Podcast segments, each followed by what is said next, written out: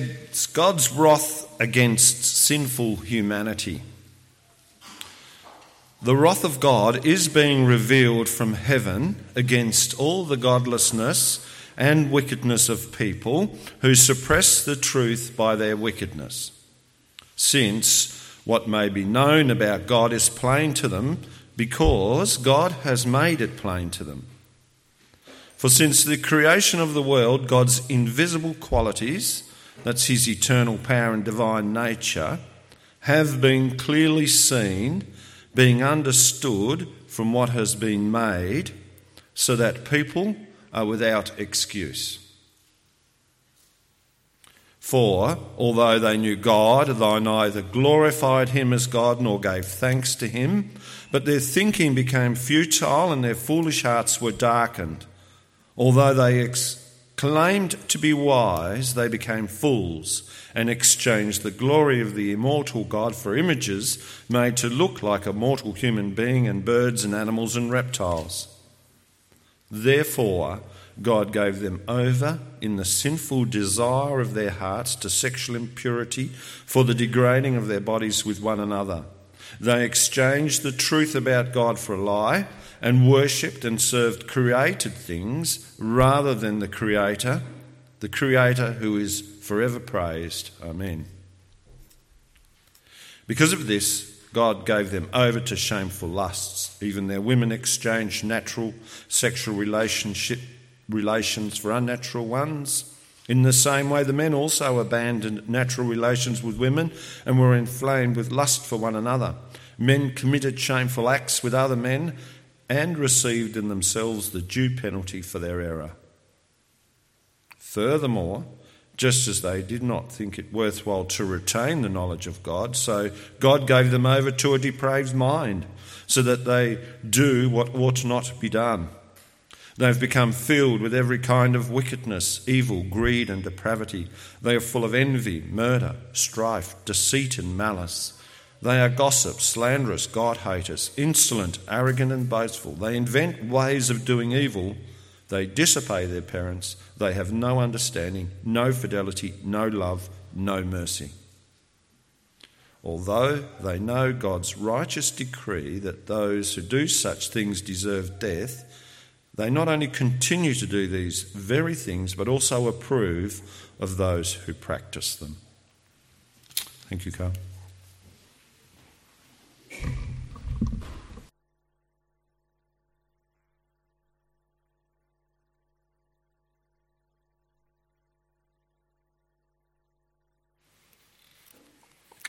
Let's pray.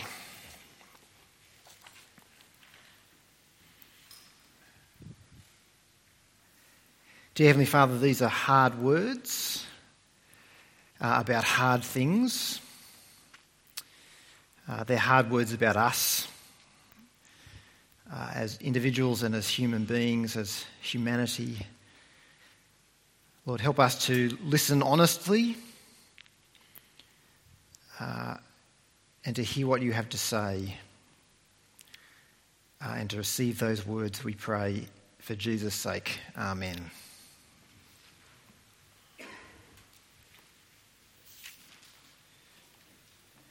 There's no denying, I think, uh, if you look around at the world, that uh, human beings are glorious. Uh, there's glorious aspects to what human beings do and to, and to humanity as a whole. There's kindness uh, and love and generosity. There's beauty in the things that people create. There's athleticism and skill in the things that some people can do, uh, and genius in the things that some people devise. The Bible says that humanity is beautiful and wonderful because we were made in God's image. We were made to reflect uh, God's glory. But as wonderful as uh, and glorious as human beings can be at times, there's no denying that there's something terribly wrong. Uh, one moment we're showing kindness to each other, and the next moment we're seething with bitterness.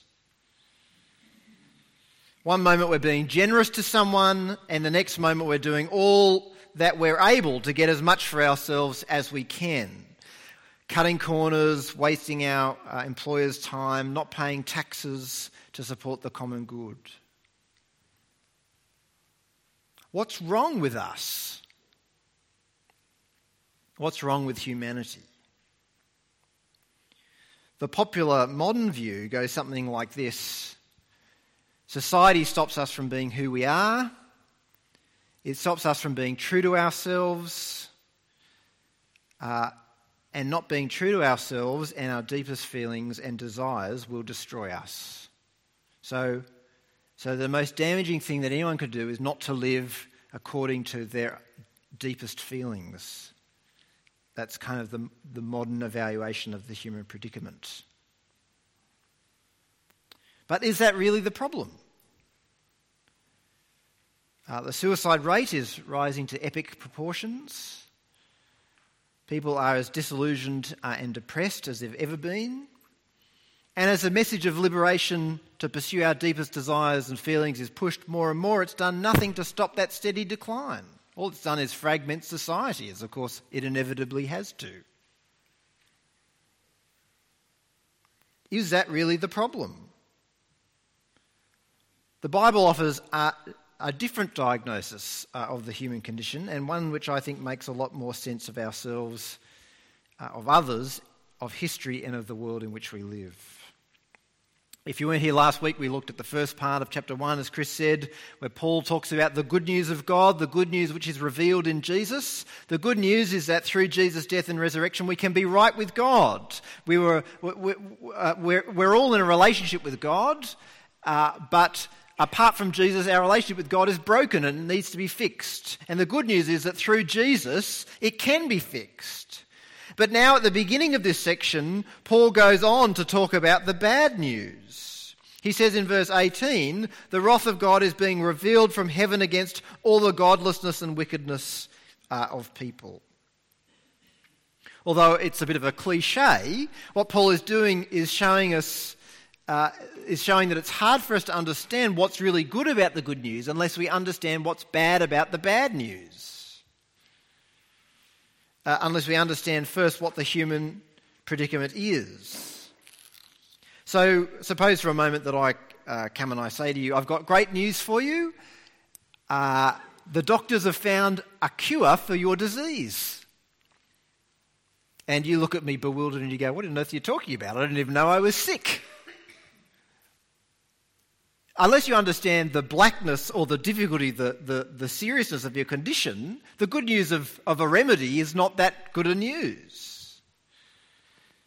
But if before I come and tell you about the cure, if before that you already know that you're sick, that you already know that before the year is out that you're most likely to die, uh, if you've already been fighting the pain of your condition for a number of years, if you've already spent countless hours uh, searching the literature, countless dollars going to doctors,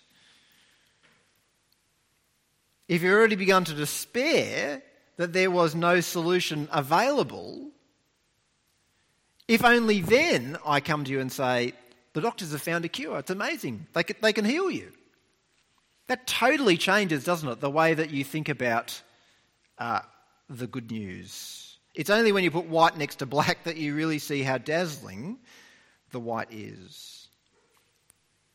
Uh, and so, in this section, what God is trying to do is show us why we need the good news about Jesus and why the good news about Jesus is our only hope.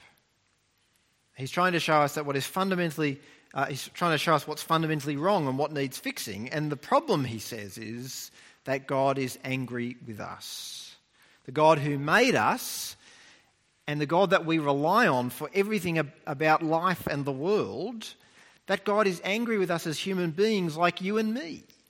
He's angry because of the way that we've treated him and the way that we continue to treat him.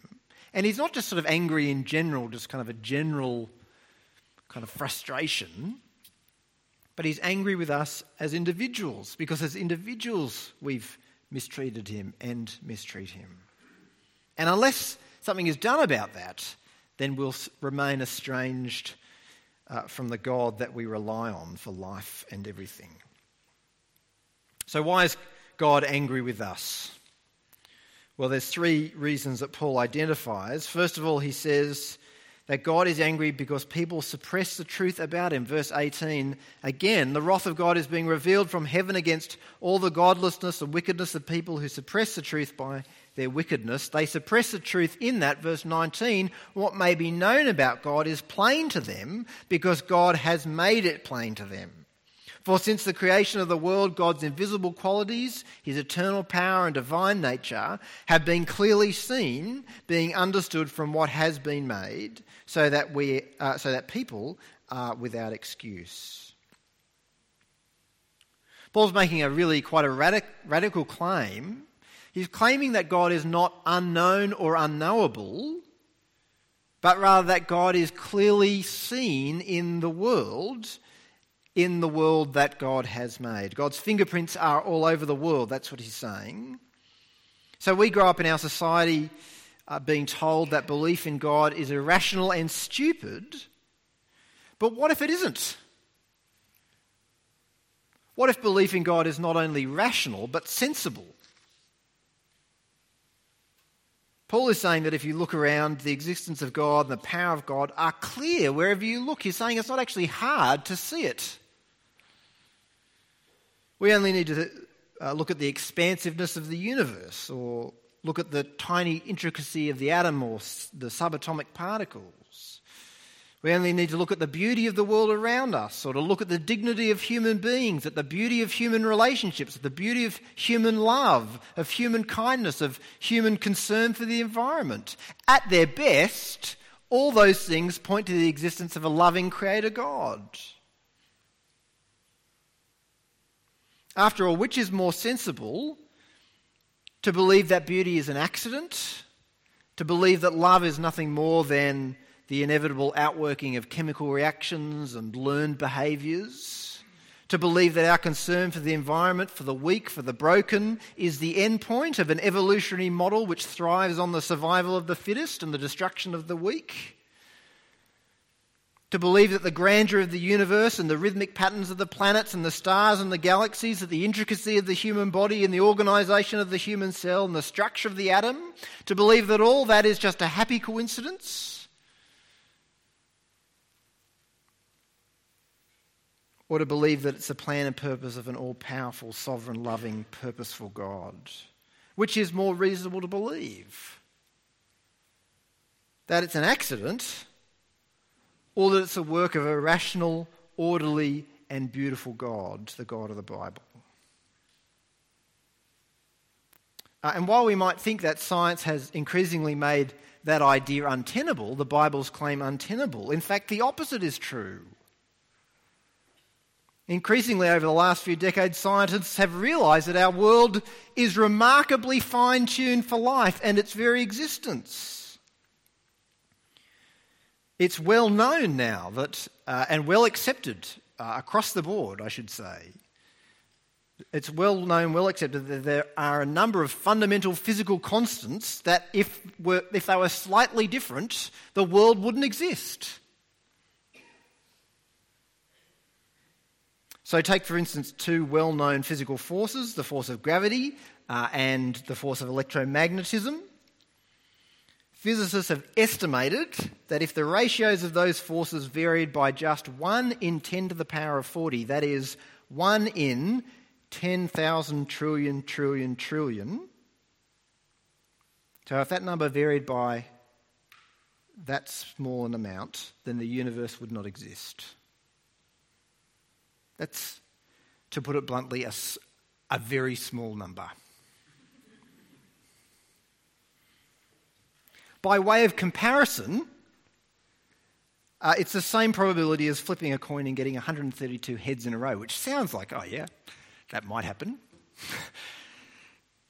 but if you were to flip one coin every second, to, on average, it would take you 172 million trillion trillion years before that would happen.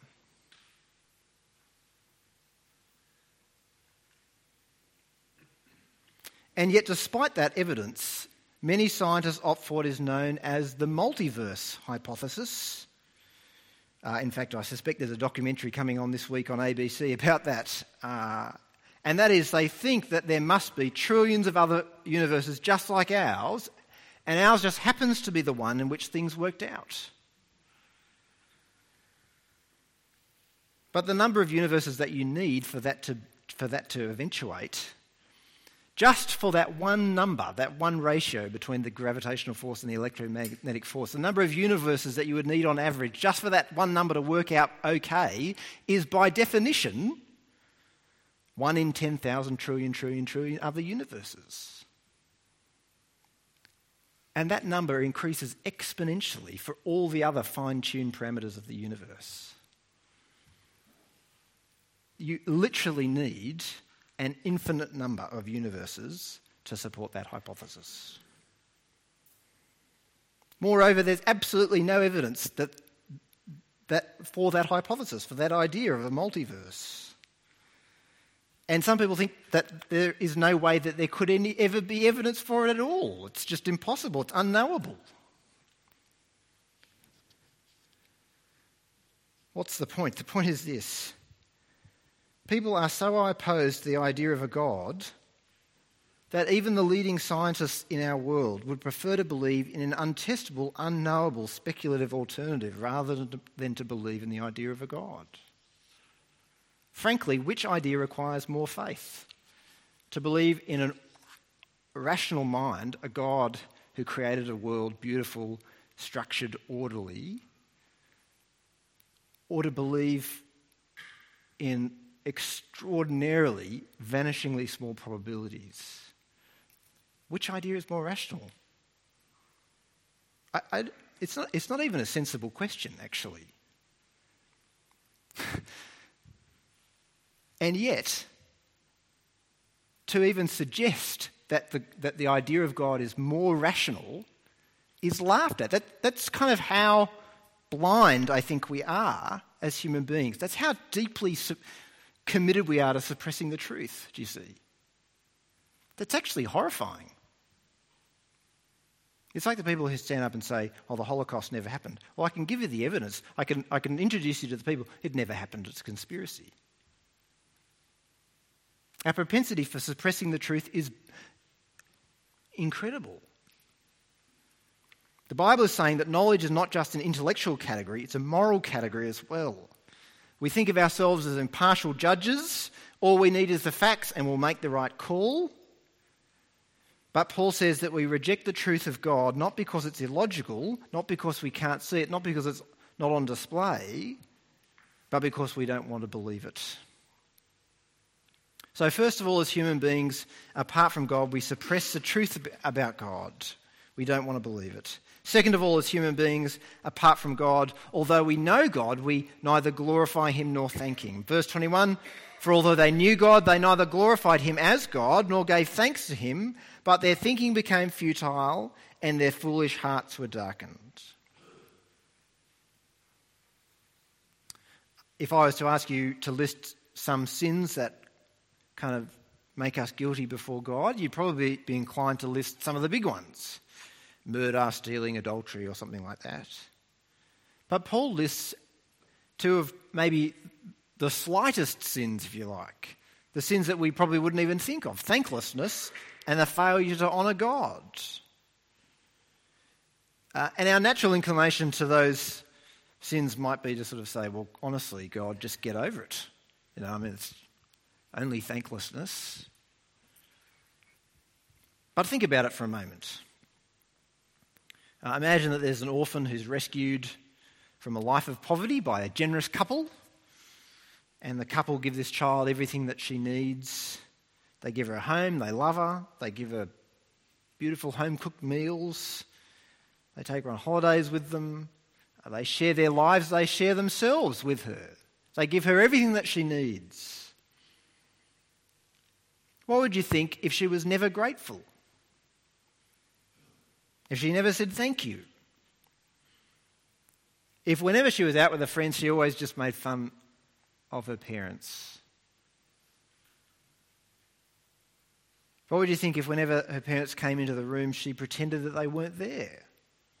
And if they spoke to her, she never listened and she never said anything back.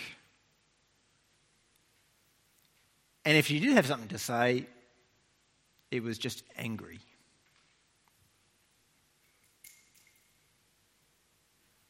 What would you think? What would the parents think? How would they feel? The reason that God is angry with us is not because there's some set of arbitrary rules that He's kind of drawn up on the whiteboard and God is some kind of petulant, nitpicking God. The reason that God is angry is personal. It's because He's poured Himself out in love to us as, as the people that He's made, in the world that He's made, and we reject Him, we spit in His face, and we pretend that He doesn't exist. How would that feel if someone did that to you?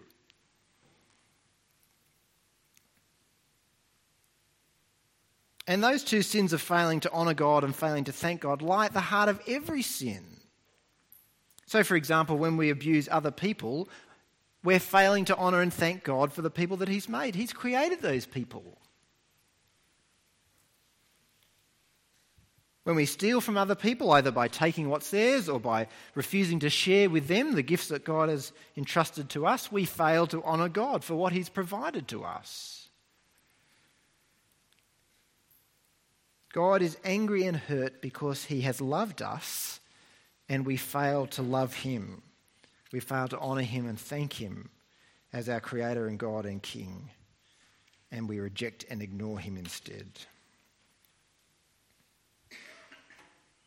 So, as human beings, we suppress the truth about God. We uh, neither glorify God nor thank Him. Third, we exchange the glory of God for idols. Verse 22 Although they claimed to be wise, they became fools, exchanged the glory of the immortal God for images made to look like a mortal human being and birds and animals and reptiles. That is, people substituted a real living, breathing God for a fake substitute. So sometimes people suppress the truth in the sense that they're atheists uh, and they don't believe that any God exists. Uh, but statistically speaking, actually, atheism is a surprisingly small number of people. Most often, people don't reject God entirely, but they remake him in the image that they think he should have. Uh, so they devote themselves not to the God who's revealed himself in the Bible and in Jesus Christ, uh, but, to, but to Buddha, maybe uh, and they serve Buddha's ideas and principles, uh, or they recreate God in the image of Vishnu or one of the other Hindu gods, and God becomes one of the many gods fighting among themselves for power and control. Uh, or they remake God in the image of Allah. Uh, actually, Islam is unashamedly uh, a recreation of the God of the Bible. Uh, it's by definition that, actually. More often in our society, we simply remake God in our own image. We think to ourselves, what kind of God would I like to serve? And then we create that God in our minds. We imagine God to be like that. We imagine a God who likes everything that we do, uh, a God who, who does whatever we want, and who demands nothing of us. We imagine a God just like us, which actually is the same thing as making ourselves God we imagine God to be just like us rather than asking, who is the God who is there? And of course, in a pluralistic society, we don't think that that matters very much as long as people believe in some God. After all, the story goes, all the people are grasping onto a different part of the elephant. You know, it's all the one God, it's just people seeing different bits of it. but that's like saying, well, it doesn't matter if I know anything about you uh, what a husband's saying to his wife. It doesn't matter if I know anything about you, uh, as long as I know that you exist. Uh, it doesn't really matter if I have no idea what you're like, uh, or if I pretend that you're completely different to who you really are, as long as we stay married.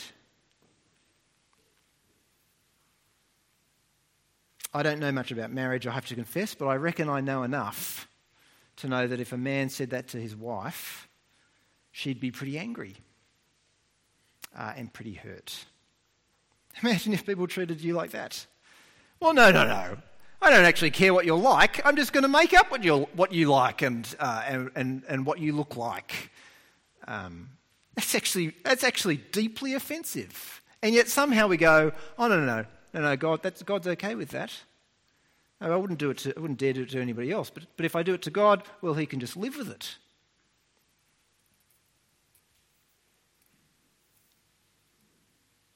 God's angry with us because we distort who He is and turn Him into something else entirely. And no meaningful relationship can function on that basis. So, the first part of Romans, uh, this part of Romans 1, speaks about why God's wrath is being revealed against people. But now, in the second part, goes on, Paul goes on to show how God's wrath is being revealed already now. Uh, and in some ways, it's quite unexpected, but at the same time, it's incredibly just uh, and fitting. The Bible says God reveals his wrath by giving to people exactly what they want. So look at verse 24. Because of this, God gave them over to shameful lusts. Even their women exchanged natural relations for unnatural ones. In the same way, the men also abandoned natural relations with women and were inflamed with lust for one another. Men committed shameful acts with other men and received in themselves the due penalty for their error. We might think that if God was going to judge someone for their sin in the here and the now, that what he would do is to strike them dead on the spot or something, or uh, to stop them at the very least from doing what they were doing. But Paul says actually God's response is quite the opposite. God's response to people's sin is not to stop them, but to give them exactly what they want and all the consequences that come along with that. Uh, so Paul says that sin in itself is destructive because it works against God's plan and purpose for us and for the world. It's like, you know, uh, trying to use a hammer to, to, screw in a screw or something like that. Uh, I guess the screw might eventually go in, but uh, it's not going to turn out well for anybody. Uh, and if it's, a, if it's a nice piece of furniture, it's probably going to not, not going to look that great at the end. And in the same way, sin, that is, working outside of God's plan and purpose for the world, is actually naturally destructive. It's destructive in and of itself. Paul here singles out homosexuality, not because it's more deserving of God's judgment than any other sin, but because it's such a clear example of suppressing the truth and rejecting God's pattern for the world, and because it was pretty commonplace in first century Roman Greece. It was widely accepted. Uh, in fact, in the first century world, one of the highest forms of love, one of the most noble forms of love, was actually pedophilia. It was considered to be the height of the purest form of love.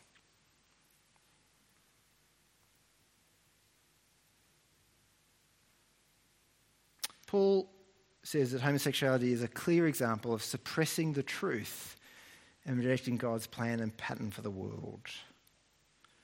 It's so clear from the basic anatomy of men and women that sex is designed for one man and one woman. But as human beings, we suppress that truth. And even to say that in our world is a dangerous statement to make. And people are hurt when we pretend that suppressing the truth doesn't matter. Uh, homosexual sex carries with it very real health risks. Uh, it's more prone, biologically speaking, to the transmission of viruses, and by, is, by definition, is a more risky behaviour. And male sexual contact, according to the Kirby Institute, continues to account for about 70% of new HIV notifications in Australia every year. That is vastly more than any other category or demographic. That is an absolute tragedy. It's a disgrace. And even though Paul says here that God gives people over to the consequences of what they want, the Bible still makes it clear that God sees that as a tragedy. God sees it as a tragedy that people experience the consequences of their choices. But the issue is not only homosexuality. The evidence is increasing that as a society as a whole, we're paying the price of sexual liberation in general. Uh, multiple casual sexual partners among all kinds of people is not only having a health cost with increasing rates of sexually transmitted diseases, but multiple casual sexual partners is also tearing people's lives to pieces. We weren't designed for it, and so when we behave like that, it destroys us.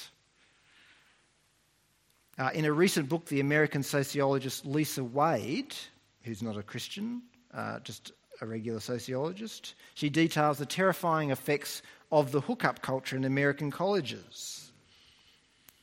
Here are some of the effects of that culture the abuse of women, the inability for people to develop friendships and true love, the loss of romance, uh, the reduction of people's personalities, the only part of their personality that matters is hotness. That is, people are one dimensional, viewed as one dimensional beings. People are really hurting.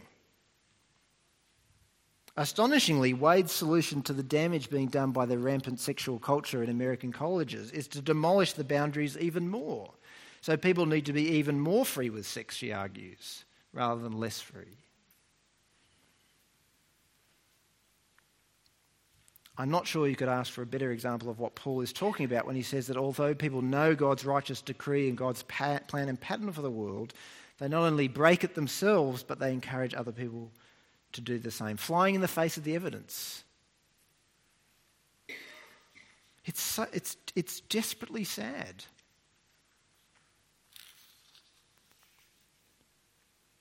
But we shouldn't think that homosexuality or sexuality in general is the only area which is, in which, as human beings, we suffer the consequences of our rejection of God's purpose for the world. The Bible's indictment is against every human being uh, and against every human sin in ourselves, apart from the saving work of God in Jesus, we're all locked up in sin, which is destroying us. So Paul goes on to list a whole host of ways that that plays out. He says in verse 28 Furthermore, just as they did not think it worthwhile to retain the knowledge of God, so God gave them over to a depraved mind. So they do what ought not to be done. They have become filled with every kind of wickedness, evil, greed, and depravity. They're full of envy, murder, strife, deceit and malice. They are gossips, slanderers, God haters, insolent, arrogant, and boastful. They invent ways of doing evil. They disobey their parents. They have no understanding, no fidelity, no love, no mercy. We pay the cost of our greed and the greed of others. The recent global financial crisis uh, made that clear. It was caused by the greed of a few. We pay the price of our envy with a life of bitterness and jealousy. We pay the price of our malice in destroying ourselves and others. We pay the price of our gossip and slander in destroying our relationships with other people. We pay the price of our repudiation of authority in making the lives of our parents or our teachers misery, and so making our own lives misery as well. We pay the price of our abuse of drugs and alcohol.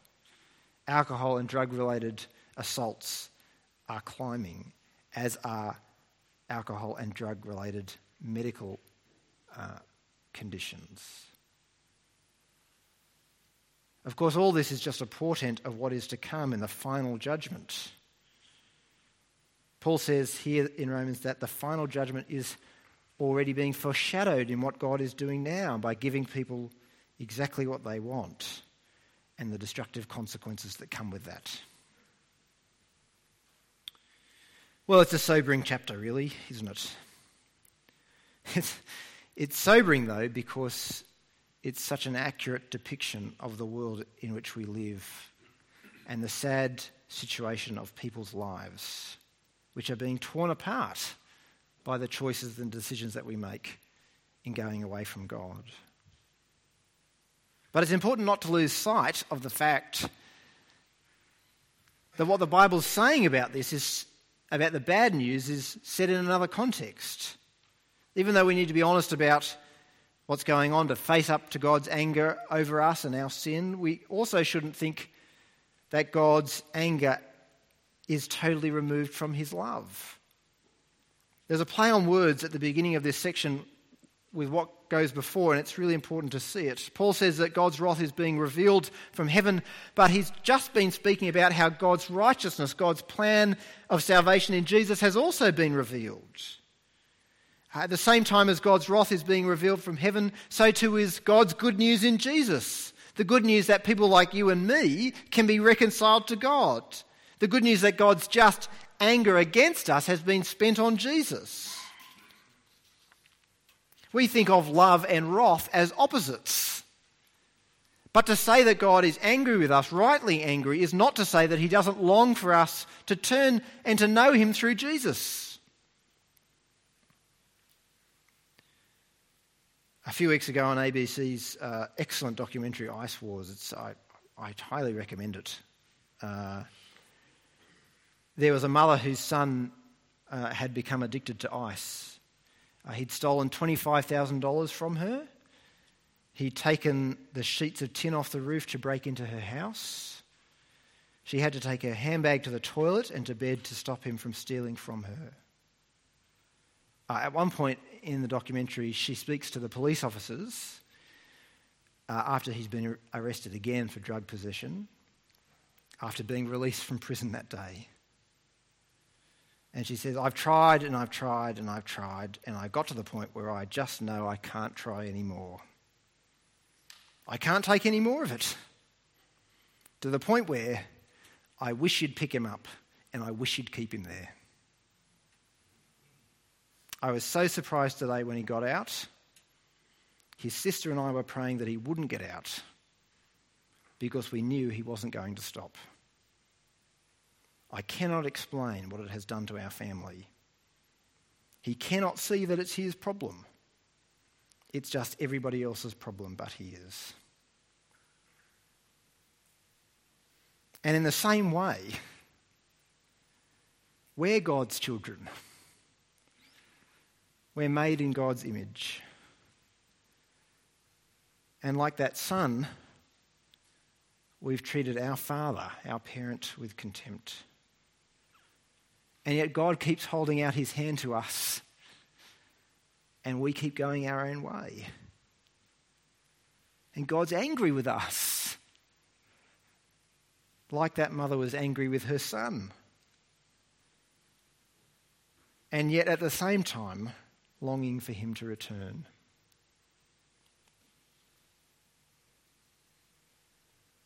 She told the story of when he was a young boy.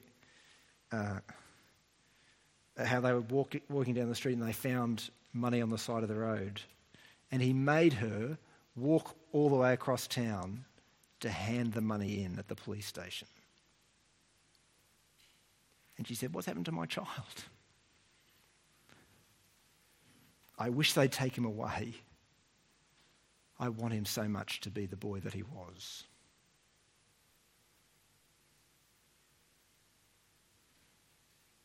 It's the same with us and God. But God, like that mother, will reach a point where he won't put up with our rejection. A point where God will give us over to our destructive desires and our destructive lives. And the only hope for us is that we turn back to Him and receive the forgiveness and the reconciliation which He offers us in Jesus. You see, apart from Jesus, you and me are like addicts. We're addicted to our rejection of God and to our suppression of the truth. And as far as we're concerned, God, uh, we're not the problem. But that's not actually an accurate view of reality. Like the ice addict, we can't see reality straight until we see what God has done in Jesus. And like the ice addict, we can't keep our drug and hope for a better life. The two things can't go together. We can't keep our sin and have God. In turning to God, we have to be willing to leave those things behind. But even in his anger, the Bible says God stands with his arms open wide, willing to receive in Jesus all those who leave that behind and seek a new life and forgiveness hidden in Jesus Christ. Let's pray.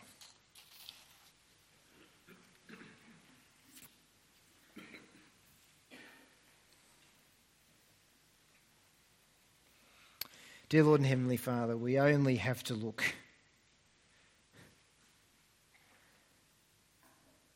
ever so briefly at the news to see the tragedy of our world and the consequences of the decisions that we make as individuals, as a society. And Lord, we don't even have to look at the news if we're honest. We just have to look at our own lives, at our own hearts, the things that we do to the people that we love, the bad decisions that we make the way that we suppress the truth about you, the way that we fail to thank you even though you've made us and you keep us alive. Father, please forgive us. Please help us to leave all those things behind and to turn to Jesus and to put our trust in Him. Lord, we come not as perfect people but as people willing to leave that old way behind, and as people longing to know you